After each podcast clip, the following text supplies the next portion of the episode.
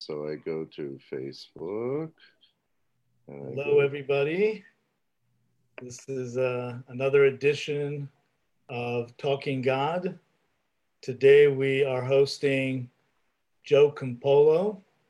Joe is the managing partner at Campolo Middleton McCormick LPP, LLP, a leading provider of legal and business advisory services across Long Island. His law firm is rooted in service to the Long Island community.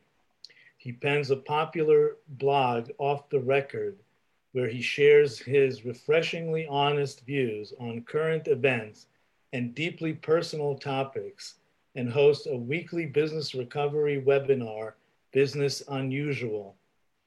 Joe uh, was invited to testify before the New York State Assembly at a virtual hearing on June 17. And uh, that was about the federal response to the COVID 19 pandemic and its impact on the business community. We asked Joe to come and uh, speak to us about how uh, the business community was affected, but how also faith entered into this picture and how his own personal faith and how God is speaking to him in these uh, times when he is working with the business community and with the community at large. So uh, welcome, Joe. Thank you very much for joining us. We appreciate it very much. Thanks, Scotty. Nice to see you. Thanks for having me. So, um, so uh, first of all, you know, we've been on uh, on your show, and uh, so you are more experienced in in these uh, conversations than we are. We're just uh, starting, but you know, I feel that, and of course, my colleague Don, uh, Dr. Don Russo, and Father Roy Tverdik, uh, we all feel that within this all pandemic, we talk about how to recover, how to get out of the situation, what to do, but there is a bigger picture here. It's the first time that the whole world shut down the business world, the educational world, the travel, everything. So there's got to be something that is beyond local um, effect. So, how do you see God in in your life talking to you, and when you are immersed in the in the business that maybe normally doesn't really talk about business and now they kind of have to look up a little bit. Yeah so it was uh, st patrick's day uh, in march and uh, um, we were having dinner and then the word sort of came down uh, from albany that they were going to be closing down the state and closing down the uh, the economy and the first the first thought that went through my head um, as a Marine was my former drill instructor who said, uh, You're not going to find any atheists in a foxhole, right? And I said, Oh my goodness, here we go. Um, what is this going to look like? Okay. We, have never, as a, as a society, we've just never shut down society before. We've never shut down the economy before. Um, and so I really thought at that particular moment, what an incredibly great opportunity to uh, to stop and to listen. Right? What a great opportunity to stop and listen to say what is what is God, what is the universe trying to say at this moment, and uh, that was really the beginning of the next 90 day journey, which has been an, an amazing, interesting um, journey for me and uh, and for folks that I come into to contact with. Um, you know, the world is a very interesting, very interesting place right now. I uh, I, I, feel uh, some days that I can align myself very much with Job um, and keep wondering uh, what's next and keep using the opportunities to to deepen faith because faith is all we really can have right now there's no control. We as humanity, with all of our technology, with all of our economy, with uh, with everything we've been able to create, have nothing but faith to help us get through these times right now. And business people who thought they were geniuses um, six months ago have been incredibly humbled by the way that things are going in the uh, in the world right now. I will tell you that um, I've been incredibly uh, disappointed with the lack of um, direction and faith uh, that that uh, the media and others with influence have been trying to lead uh, our people towards. Uh, this was a time when we had a very unique opportunity uh, in this country and in this world to really highlight and have a poignant moment to see how powerlessness human beings really are and how important faith is.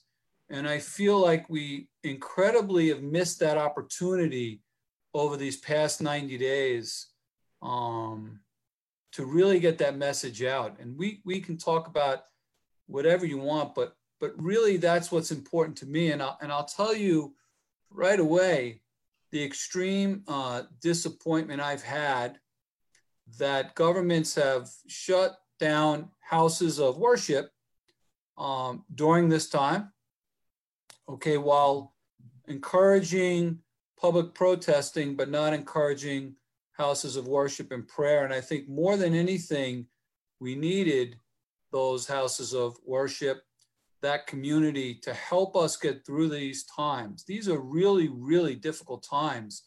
The business community, um, which is what you've asked me to speak about, are, um, are suffering challenges that they've never seen before, not just from an economic perspective, but from a, an emotional, from a spiritual, um, from a mental perspective. When people spend their lives building a business and it's, uh, it's shut down and it's turned off, and they have to let people go and they have to terminate long-standing employees and they have to do all of these really, really hard, difficult things and they're not able to uh, to have an outlet in terms of of faith and hope and worship and spiritual guidance, um, it's a it's a terrible, terrible thing and a terrible situation.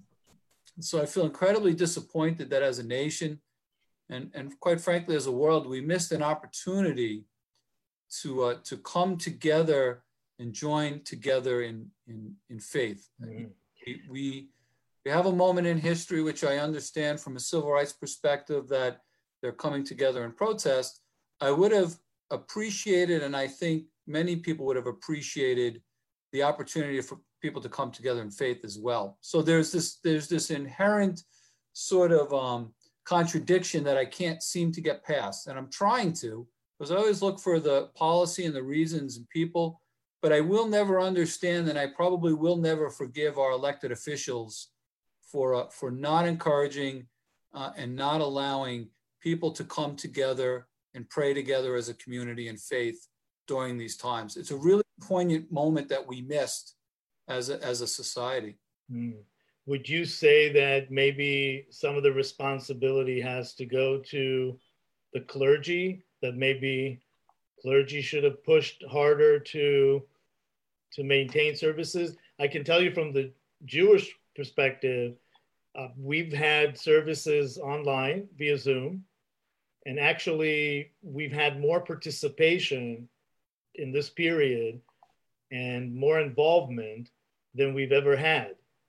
And it really gave us an opportunity to connect beyond the building.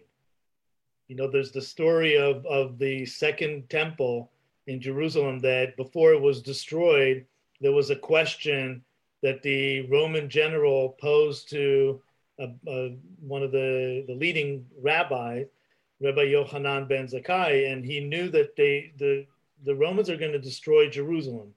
And he asked Rabbi Yochanan ben Zakkai, what, what, ask me whatever you want and I will grant it. And the rabbi kind of probably knew that the building itself is not going to sustain the Jewish people. And he said, give me Yavne and its wise people. Which means let me move the Sanhedrin to a different location. And basically, the rabbinic Judaism was born just as the same time as Christianity 2,000 years ago. And the Judaism we live today is rabbinic Judaism, is, is beyond the temple, beyond the, the space. So for us, I think it did something good. Um, I know maybe you can speak for yourself as a, as a Catholic, and maybe Father Roy can uh, shed some light from that perspective. What were the biggest challenges? But for you as a parishioner, what was your biggest challenge in not going to, to church? And do you think the church could have provided other opportunities to connect the community beyond the building itself? Well, I'll tell, I'll tell you a couple of thoughts on that. Okay. Um, for, for the business community and for folks that um, re- rely on faith, um, a place of community, a, a, a place of worship, you know, th- that inspires and that brings hope. I'm zoomed out. I've been on Zoom for uh, for 90 days. Okay, and it's great everybody, but to be honest with you, give me uh, midnight mass on Christmas Eve where I'm holding a candle and we're singing with a choir, and uh, and I will soar to the heavens at that point. Give me sunrise mass where we're all together holding hands as the sun's coming up, okay, and our spirits will will soar. Uh, part I think for me part I think of my faith is that feeling of, of community. What I what I really appreciate um, about about going to church, whether it's church or temple across the across the board, is everybody's equal there. You know, in the business world, you're constantly sizing people up. You're going into meetings. Who should I talk to? Who's going to give me business? Who's going to give me this? Who's going to give me that? When you are able to go into your place of worship everybody is equal and everybody is humbled. Okay. And that's that's an amazing feeling. And that presence, that presence, I feel gives so much. Hmm. For business folks, and and I can only speak from the Catholic perspective, and Father Roy and I debate this all the time, but business folks are are busy, they're calendar driven. Okay, that's just the way that the business community works. And, uh, and they have their time slot on Sundays to uh, to be at church and to feel that presence. And I and I have to tell you, it's um, it was missed from my perspective, and I can tell you from folks that I that I talked to, it was missed. You know, there's probably a reason that you know uh, TV evangelism has never really caught on, other than for the elderly or the infirm. Um, we need a we need a community. You know we need a community. When i was watching quite honestly when i was watching the uh, the protests that transformed into into riots right what was missing were the were the parishes. What were missing were the religious leaders what we're missing on the churches. The churches particularly in the minority communities have played such an important part such an important part of the civil rights movement in this in this country. And uh, and and they were disbanded and they were not able to come together and be the driving force that I feel like our country needed. So for me, it was just a poignant moment, right, where the world could have come together and said, "Okay, God, we get it, we get it, right, and we're listening." And uh, and what are you saying? And let's hear you, and let's figure out what's next together. It was a really poignant moment and I just don't feel that that message came across. Hmm. Yeah, I would I would have certainly agree. I mean, I've been lamenting, and today we finally had you know I um, preached today at the shrine, sixty people inside the building. It's a gorgeous day. We could have been outside for a mass, but whatever. Okay, another story.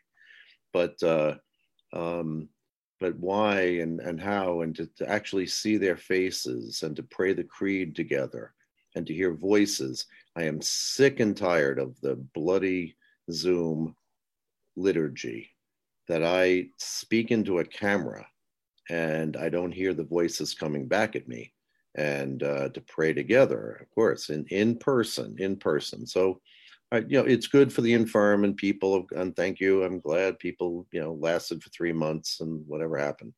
So, but I, I did preach one time uh, to the folks on the couch. I said, you know, I know you're all sitting on the couch. I know you are, but you know, are you drinking coffee right now? Are you having your little latte thing and you got your feet up and you're watching Father Roy do his little thing and this is all cool and wonderful? Uh, it's not mass. It's this is you know this is this is okay if that's all you got, but you know this is obviously it's a unique moment. I'm not, saying anybody's at fault here, but but I, I wish that I we can get back to real real worship, real worship. Well, I feel like uh, everybody's at fault, right? And that's that. So yeah. let, let's not lose the poignancy of what we went through, particularly here in New York. Okay, we were the front line we were the first state in this United States that dealt with COVID with no intelligence on it whatsoever. And it was like it was like a dark blanket coming over our state. And the estimations were there were going to be monumental amount, amounts of death. Monumental, right? At a particular moment, we need to be able to go to our houses of worship. I'm sorry. That's yeah. what we need to be able I, to that's I could not. Be- I could not believe. Go, yes, right? I and could it, not believe. so frustrating to me that that was the response that uh, that the that the media and the elected officials had. It should have been, in my opinion, it should have been. Go pray. Go pray as hard as you can pray. Go be a community. And I get it, but um, I really feel like when we look back in history, um, in the context of, uh, uh, uh, you know, this is of biblical proportions, to my, in my opinion, we, we really missed a great opportunity to, uh, to reintroduce God into a very secular capitalistic world. Well, that's what we're doing yeah. right now. We're trying. I, I also, right now, for me, also, let me just say one thing is that what, what really put me over the edge, it was like, are you kidding me? They closed Lourdes hello, Lourdes in France, like hello, that's all about miracles. It's all about healing. And they and they closed it down. I have to say, I they closed my shrine. Okay. So but Lourdes, right. you could have managed it, you could do whatever, social distancing, blah, blah, blah, blah, blah. But that you close Lourdes? And like, what is that even? I, I, I couldn't get my head around it. I couldn't get my head around it. So I am like you, Joe, that I, you know, been okay. We we managed three months, so let's see where we're gonna go. Of course, we have to be careful. Blah blah. Yeah, okay, got that part. But you know, to be able to, you know, worship and pray and bring people together, and then to go against this this I, I, I, said it. I, I, preached it, and at the at this, I did a 50th uh, wedding anniversary just now, and I also preached this morning. I told a story, this very important story. And um, it was a, a woman who was a, a, a, Polish woman, simple lady in the middle of the war, World War II, and she she is nothing special. She said, I'm nobody special. So the interviewer was saying, like, you saved Jews. You put your life on the line. You did incredible things. And you have a tree in Yad Vashem in your name, in your honor. And she said, ah, I'm nothing. I just tried to do what I thought was right. And the only thing I can say is I did not jump off the cliff when everybody else did. When all those people went crazy and did whatever they did during the war, I knew what I had to do. I knew I was just going to do, I'll try to protect who I can and do what I can do and I think that's my modus operandi at the moment is like, okay, I'll do what I can do. You know, I couldn't change, I couldn't welcome people to the shrine and say, please come and pray the rosary at noon. And we'll have thousands of people gathered and we can pray the rosary. Nope, they shut me down, but okay, they did. All right. They said, no, you can't do that. I'm all right. I understand you can't have unruly crowds, but then they had protests and marches. Okay. What can I tell you? What can I tell you? Do you do you think that that's the yeah, that, and that's the hypocrisy that really troubles me. Is you know you from a civil rights perspective, I understand the need to, to respect protests, but to say you can protest and not pray publicly together right. seemed very, very unfortunate to me. Right. Can I say something? Sure. I'm I'm a legal assistant, and for the first time in my life, I've worked from home, and um, it was not the same as working with the with the people that you work with. Not being able to see clients, not being able to. Okay, we had to we had a change where I'm a notary, so we had to notarize things virtually. Some people do not have those assets, and some of the people, the elderly people, do not have cell phones. They haven't got access to the videos or this or that. The only access that maybe they have is to hmm. EWTN. They couldn't participate. And some of the, one of a very good friend of ours is 100 years old. And also, it also affected prayer meetings where we need the guidance each each week. We have a, a access to prayer meetings that we were at. Everything had to be like underground. We were the first time in solidarity with like the Chinese people who were underground. And um, I just had to throw that into this conversation because it was very hurtful. I mean, some of us lost a lot of people, family in uh, during the Holocaust and all, and to have to be thrown back into that era without spiritual comfort or or solace or or prayer with other people. It was a, it was a completely different type of uh, three months, and uh, it was very hurtful. It was also very hurtful that people couldn't go to their doctors or anything else. For the only thing that they could go to is for the COVID. We had uh, real problems with that, and there were real deaths that should not have happened as a result of it in in all um, in all of the uh, businesses, and uh, we just uh, needed that spirituality. We really did. We needed yeah. each other desperately. That's great. Thank you for saying that. So, do you think that really, Joe, that now that businesses and business people like you, faithful people, were away from churches, synagogues, mosques, they would be more that would bring God back into the business world more, or just be more aware that we are just human beings, not only numbers. You know, it's it's um the frustration, I guess, is as the economy continues to open up and as things get back to whatever the new normal is going to be, um, this country will continue, particularly because it's an election year. This country is going to be continuing to focus on the economy, the economic indicators, the economic numbers, if that, if, as if that's somehow the end all be all of what makes up a, uh, a great nation and a great, you know, community. And it's just such a shame that we lost these last 90 days to uh, to really have an opportunity to recenter so many business people so many i would tell you 90% and i'm not even exaggerating 90% of the business people so i'm a business lawyer. I spend every day all day talking to business owners about their problems. 90% of them are saying i'm rethinking about what i'm doing. The pace was too frantic.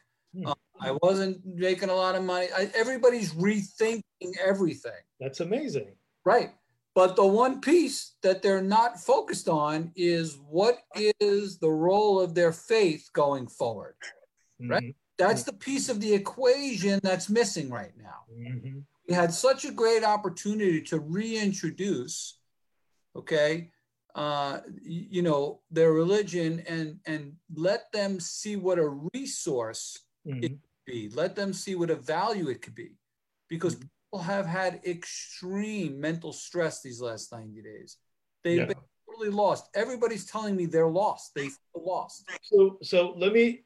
I, when we were on your show, we talked about the concept of the Shabbat and how important it is of the Sabbath, and it was part of our understanding of the also when we were going to the uh, Holy Land so for me, and of course, I, it's not me, but I belong to that school of thought that Shabbat, the Sabbath, the sabbatical concept is the essence of religion or faith because it means that you are able to stop, to leave things and say, I'm not in control for at least one day a week. Then, if we talk about the sabbatical year, so every seventh year.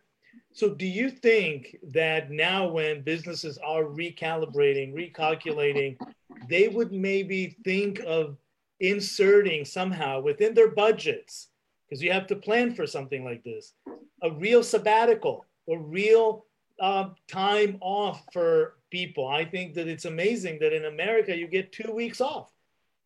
How can you survive on two weeks off? Beyond, of course, you know, weekends and, and other holidays, but still, two weeks for a human being that usually works so hard and intensely, that's not enough. But you have to budget for something like this, and businesses want to cut expenses and make the most profit they could. So, but do you think this pause would allow them to maybe rethink that? Yeah, and I think I think businesses are moving in that direction, Gotti. I think it's, you know, so we, we joke around about Zoom, but one of the things that we've learned um, is that Zoom can be a good substitute for certain things, right? It can cut down a lot on travel time um, for, for meetings that don't necessarily have to be in person, but it can't satisfy the need for human connectivity and energy. That sort of even as a lawyer, as a lawyer, it's very hard to negotiate. It's very hard to, you know, to to to to, to talk to people via a camera. It's it's just it's just very difficult to do. So as a spiritual advisor, I can't imagine that it's uh it's anywhere you know somewhat easy to do it. I think what as business leaders, certainly what I'm rethinking and and I know that the other business leaders here on Long Island are rethinking is what is the work life balance going to look like? What do we really need people to come into the office for? What can they be working more at home for?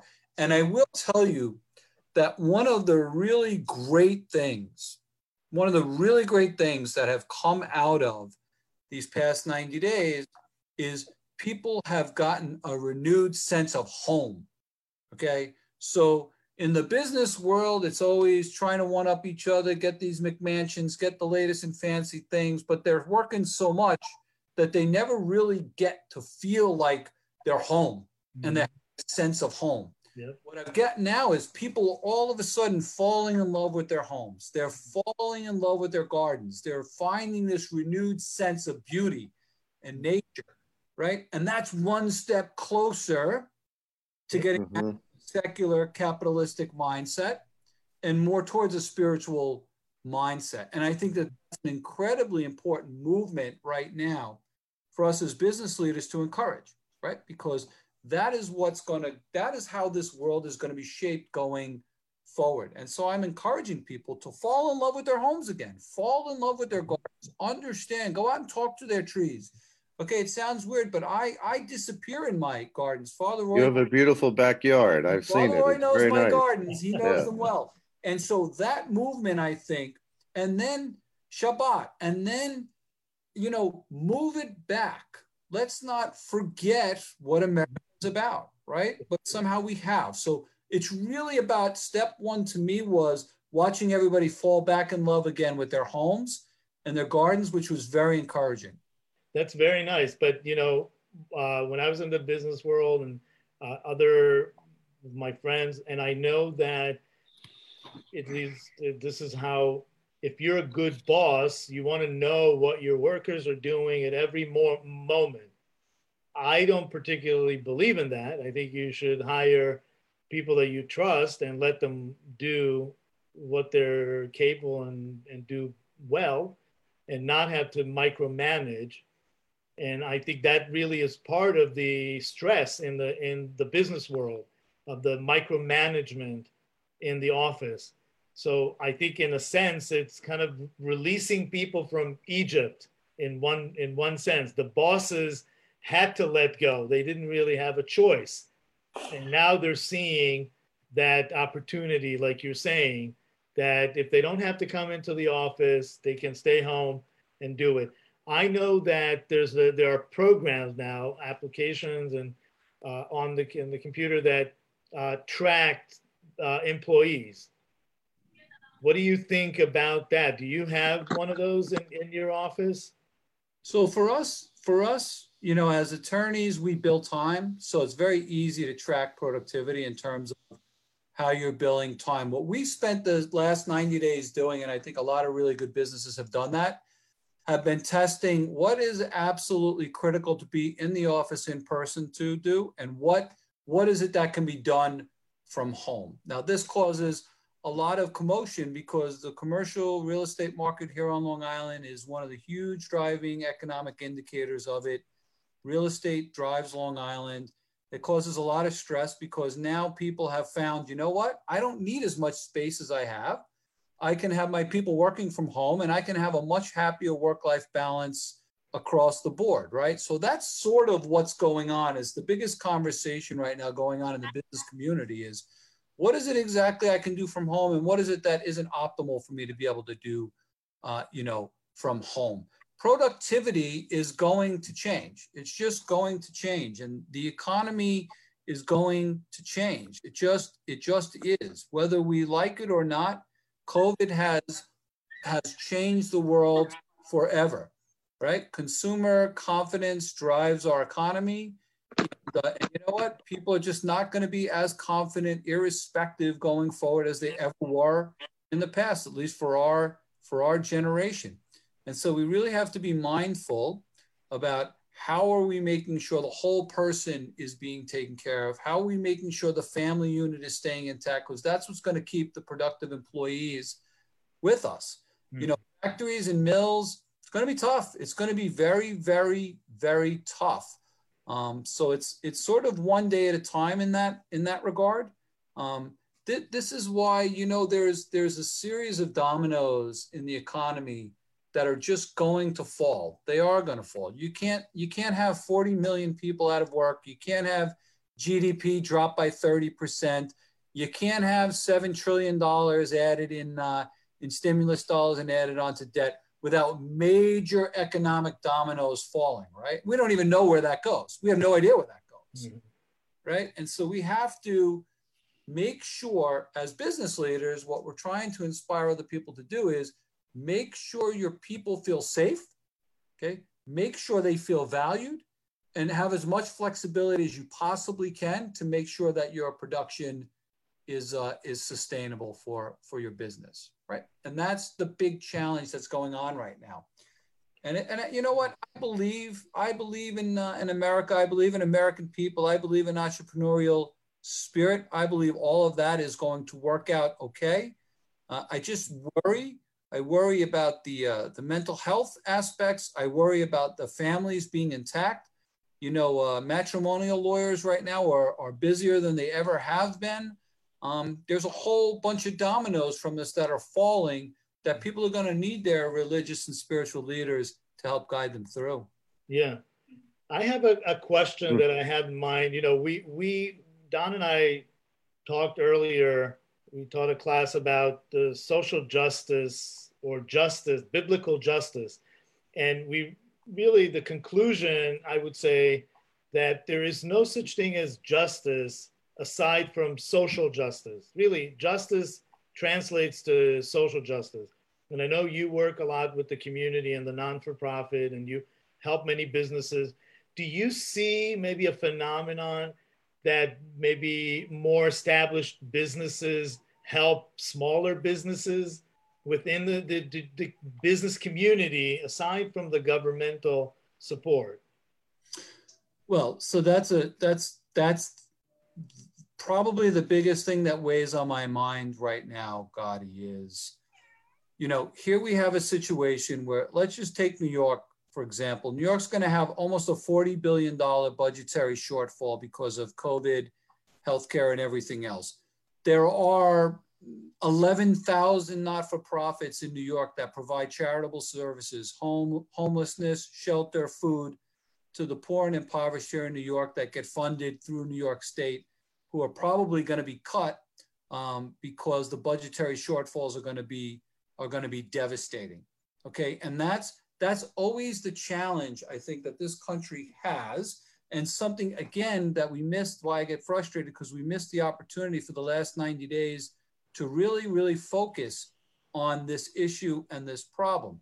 Look at look at the um, look at who was impacted by COVID. It was the, the elderly, those with, with health conditions, and minority communities as the economy takes off, you know what? Uh, Ivy League educated entrepreneurs, they'll figure out a way to exploit the market and, and make money. You're going to have a lot of poor people, a lot of sick people, a lot of people out there who are going to need support and help. And the not for profits are not going to be able to support them because their budgets are going to be drastically cut. It is imperative. And this is my soapbox every day, every chance I can. It is imperative for the Long Island business leaders, for the New York business leaders, for the New York, United States of America business leaders to support our churches and our not-for-profits right now, because we are going to see a massive amount, a massive amount of pain in the in the in the communities that need it the most. We cannot do what Americans always like to do, which is wall ourselves off, join gated communities so we don't have to see what's really going on in the uh, in the world and turn a blind eye. We are going to have for the next two years serious budgetary shortfalls, and the private community, business people, and wealthy people here on Long Island are going to have to pick up that ball and help them out. Now, I will tell you that they're stepping up. I see it tremendously. Everybody's stepping up uh, to whatever extent they can, but I will beat that drum from now until the day I die that we all have to help right now those who are going to need it the most. And with these budgetary shortfalls, you you can't have, you know, the, the federal government printed trillions of dollars, okay? They printed trillions of dollars, which has to be repaid at some point. And none of that money has gone to state or local governments yet to help the local services that are needed, the food banks and everything else that are that are needed. And so we have to step up. There is no other way. And that again is why I'm so frustrated that we've missed this opportunity to really focus again on community. Every faith is based on community. Mm-hmm. Right? So we really had an opportunity to focus on community and bring communities together. And, uh, and we, we dropped the ball, but we have to, and, I, and I'm so happy and proud that you guys are doing these programs because we got to get people thinking in this direction. We just have to we are going to come undone. Come on, guys, look at what's going on in the country. I don't, I don't care what political party you're affiliated with. We are being ripped apart at the seams, and it's only faith that's going to hold us together. That's what brought this country together. One nation under God, and that's what's going to be the glue that holds us together. Yeah. If I could, if I could throw my two cents in here, Joe. Um, I, I go back to what you were saying about all of these businesses um, and and people rethinking many, many different elements. But one of the things that I didn't hear, and I'm, I'm more concerned about than anything else, is that we also have to start rethinking our faith.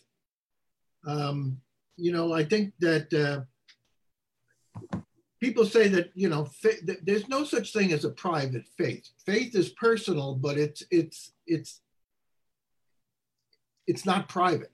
And obviously that has to have some impact on the way we live and how we affect others. But unfortunately, especially with mainline religions, um, we have been very reluctant and we have been, to a degree, told not to rethink about faith, not to rethink about the institutions um, yeah, we can think about our own personal relationship with God and our own spirituality. But I do think within this whole element, um, some somehow, I think we were waiting for the clergy, bishops, priests, ministers, rabbis, to take the bull by the horns. And I think what we what we did miss was the opportunity to say, no, we are baptized people. We are baptized into the priesthood of Christ, at least from a, a Christian point of view. Let us now take the bull by the horns and let's, as a group, start rethinking. and, and I think that that's something that we have forgotten about. We, we, we've been waiting too long for somebody at the top to take initiative. And they certainly didn't come from the American bishops, um, speaking as a Catholic. Uh, what, what else can we do except as baptized Catholics and baptized Christians, but to start rethinking this whole element of religion? Um, I, I agree with that, Don. And, you know, I, I started out when I was starting my remarks, I started talking about the book of Job. And I've been reflecting this whole 90 days on the book of Job. That book to me is, has always been my favorite from the Bible. And the reason is because it shows to me the human transformation and the human liberation and the human connectivity with God once you realize that you're no longer a victim, right? And so that I think that humanity has the victimization complex where they feel they're victims and oh woe is me and oh i am justified to do this and i am justified to do that because terrible things happen to me and i'm just a victim and then all of a sudden true liberation in my opinion comes when you realize that you're no longer a victim but you have to now go out and and uh, just like uh, just like st paul and and start moving the ball forward yourself because you can't rely on other people to be able to do that. You know, we we see the protesters that are out there, and you know what? It, you know, let's let's let's keep it confined to peaceful protesting. Peaceful protesters didn't ask anybody for permission to go out and protest. They said we've had enough, and we're going to go out and we're going to protest. Okay, opportunists, unfortunately, the, the form of rioters muttered that, but they did it. Why couldn't people of faith have done the same thing? Why couldn't people have faith? Why did they need the bishops or the priests' permission to go out and go to their places of worship and start to worship publicly? And that's what they should have been doing. What? How dare they try and stop us? How dare they try and stop us? Right. Okay, and if if people of faith had done that proactively, we'd be having a much different conversation right now. But we we still are we still play the victims. We still play the victims. Well i'm not going to go the bishop hasn't told me to go this is happening that's happening. We need to understand that the story of our life and our life story is in our control. Okay our relationship with our god is our personal relationship and there shouldn't be anything or anybody that's going to stop us from getting out there and not being a victim and i think that that's really the tragedy here is um, is is we missed we missed that opportunity as well.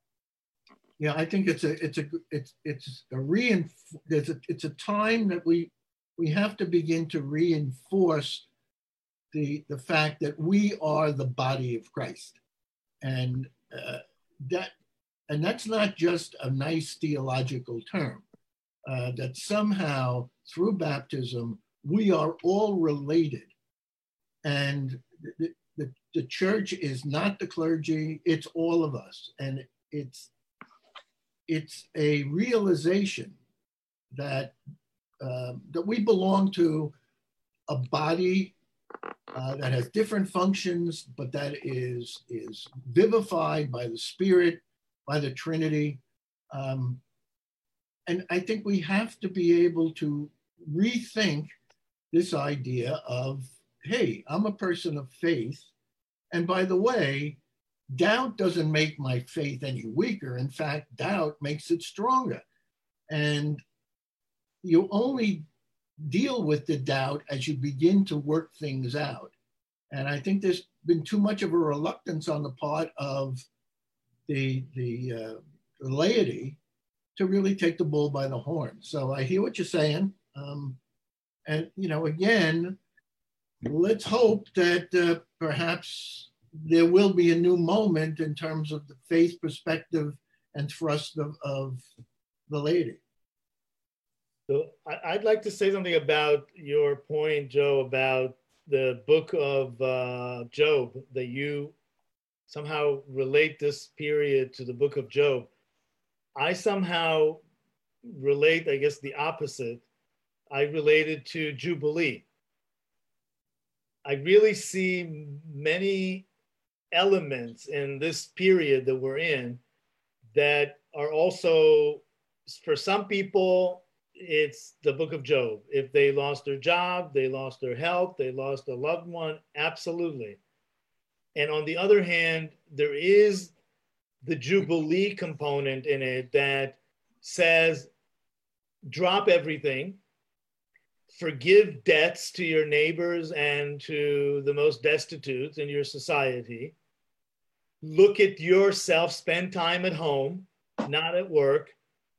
All these components are amazing. We would we wouldn't be able to do to achieve them without the what I see, of course, as God um, putting us in in this situation.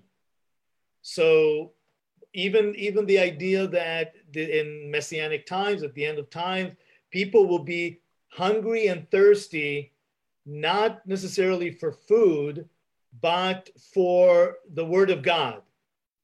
And here we are, all of a sudden, people are thirsty for the word of God, to go back to the sanctuaries, to the synagogue, to churches, to mosques. Maybe we've taken things a little bit too uh, casually. And now we're understanding the real value. So, on the other hand, of the other side of the book of, of Job, I absolutely see also the book of Jubilee. And I think that's why God is speaking to us through this time. It's a complete voice that we need to see, I think, both both sides of it. Yeah, I, I I'd like the idea of, of Job. One of the things that, of course, Jubilee we talked about this afternoon, but one of the elements of Job that always struck me is his so-called three friends. And what struck me about his so-called three friends is that they had the answers. They knew exactly why Job was going through what he was going through. And Job just looked at them and said, No, you know, you're certain, but certainty flies in the face of faith. And your answers, you think you've got the only or the right answer. Um, it's coming up negative here, folks. You don't have the answers. And what therefore we are pushed to do in in the book of job is to rethink our our image of god our idea of god. Um, and and we have to be very very careful about those people who have the answers and very glibly say if you do this this is going to happen. Um, we have forgotten to live the mystery that is God, and we we look for certainty. It's it's so so ridiculously funny that I listen to some of these preachers um, uh, on both sides of the aisle, and what they're preaching is certainty, and yet they're claiming to be people of faith. And I just have to laugh. I mean, how incongruous that is. Um, so just a thought on Book of Job. Yeah, I, I agree with that, Don. You know, the interesting part about it is there's no playbook for this. For the first time in uh, in modern human history, we have no we have no playbook. We have no way to even gauge in any way, shape, or form what's uh, what's next because it's just simply a moment in human history that we haven't gone through before. We've never turned the entire world off and then tried to restart it again. Um, and so whether people like it or not, they're forced to rely on faith. I watch all of these business guys who, you know, a year ago were geniuses. Well, when the when the Dow's growing by 20% a year, it's not hard to be, you know, a lucky genius. And now they're forced to really look at what's going on. And the challenge is rather than saying, woe is me and I'm a victim and I can't believe this is happening, the challenge and where I focus on from Job's perspective is what is God trying to say to me? What is He trying to teach me? What am I trying to learn here? Every step of the, the way. And I can tell you, I'm a pretty, um, I'm a pretty thoughtful guy. I spend a lot of time really reflecting. My onion has been uh, been peeled much deeper in these last 90 days. You know, I've I've I've gone to new places inside of myself uh, that I probably knew were there but never wanted to go or never um, never had a reason to go, right? Because things were so good that I could just ignore those places.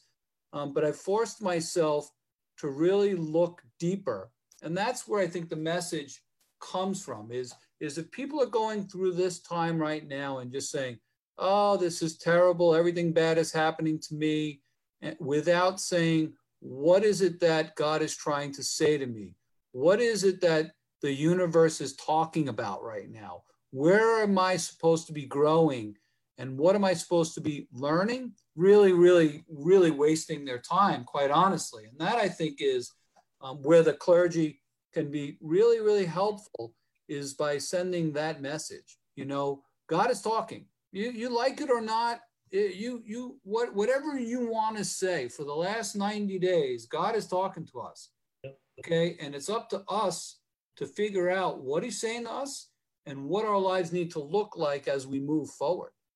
Yeah, I think that the uh, people t- people tend to blame things from the outside because they don't want to look at whether they themselves are part of the problem, and um, uh, so I think that that has a lot to do with it. They're, they're very quick to blame others.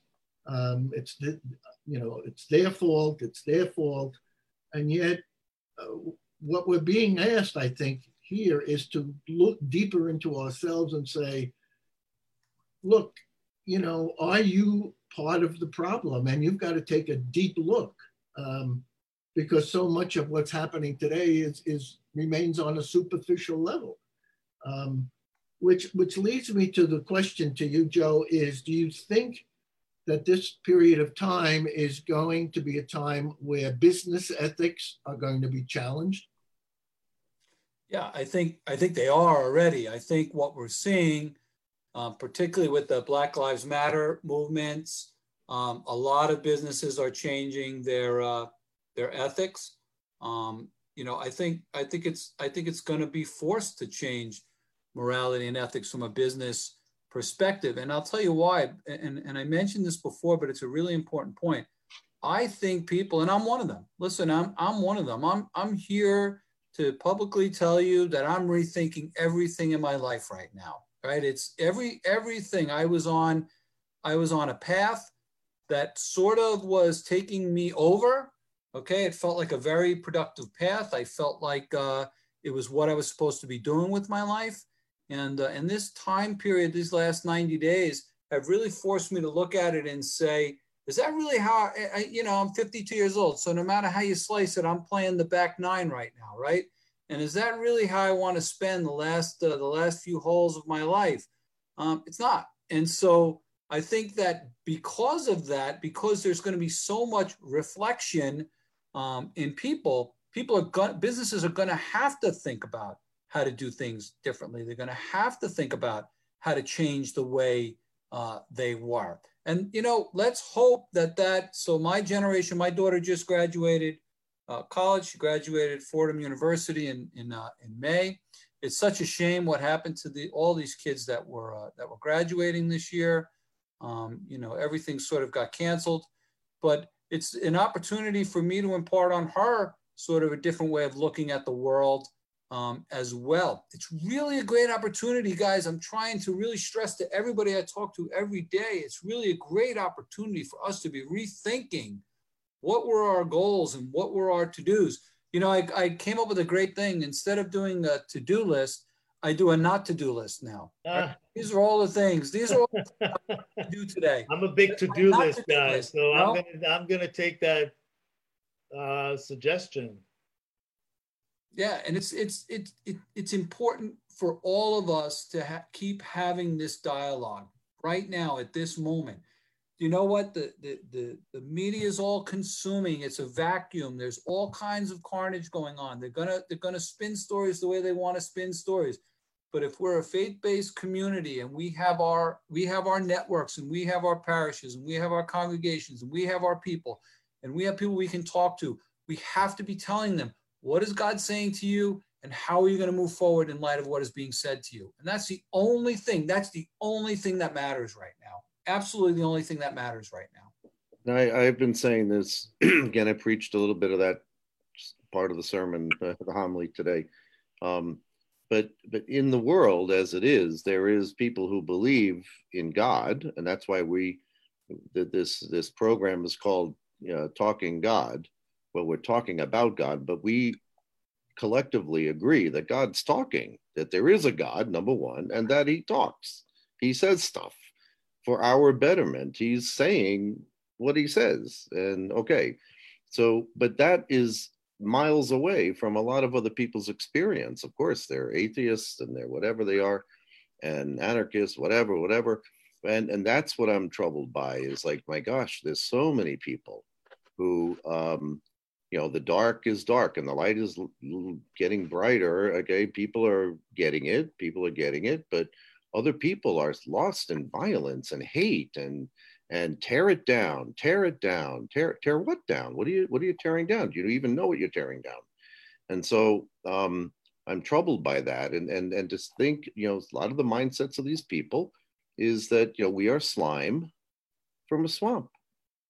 We're a cosmic accident. There's no God. There's no direction. It is what you, it is what it is. Whatever we can think we're going to make utopia be, um, that's that is such a false idea and I, I attack it at every way that i can hold on hold on hold on hold on wait a minute wait a minute so you think you're finding your human liberation by saying there is no god i can do whatever the hell i want that's the point. Hello? Hell what wait a minute wait a minute. Don't do you can't just do anything. You're in my way i can kill you. You're in my way i'll steal your stuff. Wait a minute there's a god who said thou shalt not steal, That shalt thou shalt not kill, murder. Um, so, but but but this is the dividing line as I see it now. This is a real, real big dividing line between those who believe in God as a Jew, as a Christian, even as a Muslim, as whatever, and, and the people who want to just say, hold on, hold on, there, there's a there's a there there there is a higher power here. I, I even love the higher power thing, you know, the 12 steppers higher power. I'm all for higher power, whatever you want to call it. But if you just think it's all arbitrary and chaotic, and if I can just make more chaos, then I can make this world in my image and likeness. Oh my goodness, that's that's a problem because I don't know. I think the, how the world, you know, I'm not God. I don't know how the world's supposed to look. I have a vision of what it should be because God has given me insights, but but wow, do you think you are God and you can determine? Wow, this is a problem. This is a, I think it's a real, it's a real problem. Yeah, well, I think reality showed us that uh, it's greater than we are, and we all became vulnerable one way or another, and even even vulnerability in the sense that we didn't see it coming. That's enough to say you know there's no formula to see these things. So really uh, what what joe was saying faith at the end of the day is what we really have. So it's amazing to hear that from a business person uh, refreshing that hopefully that'll go back stronger now. That message god is talking to us and saying take that message back when you return. Don't just return to the same thing. Return way better.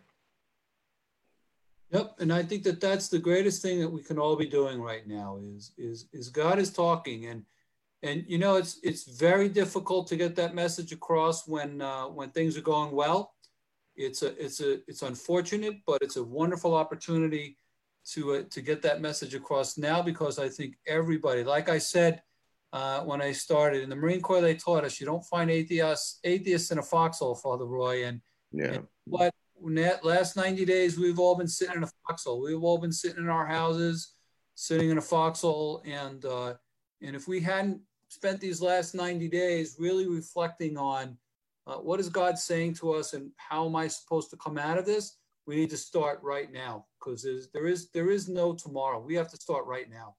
Wow, no better way to end this conversation. Fascinating, interesting, and enjoyable conversation, hopeful conversation. Thank you very much, Joe, for participating in our uh, Talking God program. And thank you everybody for watching it here and uh, on Facebook.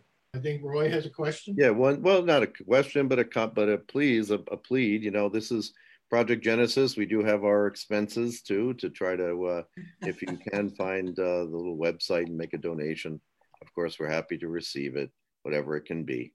And um, and we are planning another pilgrimage to Israel in March of next year, 2021. Seven. And so we invite uh, people to consider coming and joining us, and you, Joe, too. You know, we've been talk- talking about going to Israel someday, and uh, but there's no day like the present. right. Very good. Uh, to go because it's uh it you know and, and we want to be able to get back i hope please god we can you know, we'll see but uh, of course if it's safe and everybody is uh, able to do it whoever can. But uh, but with the pilgrimage as part of Project Genesis, uh, we do that, and then we do these these lectures. Uh, Dr. Don Russo and Rabbi Gadi, they have their uh, lecture that was just this morning, so maybe people can find that. All of this hopefully is archived on our um, Project Genesis website, so um, you can find it there, and please share it if you can. If you like this conversation, to share it with other people and build a community because this is what we're trying to do as Jews and Christians, um, as believers in a talking God. Um, we want to be able to uh, invite people to come have a conversation like this uh, on a weekly basis, and and it is what it is, and people will find it as they can. Let let the Lord figure that part out. Amen. Amen. We're just a vessel, and God speaks through us.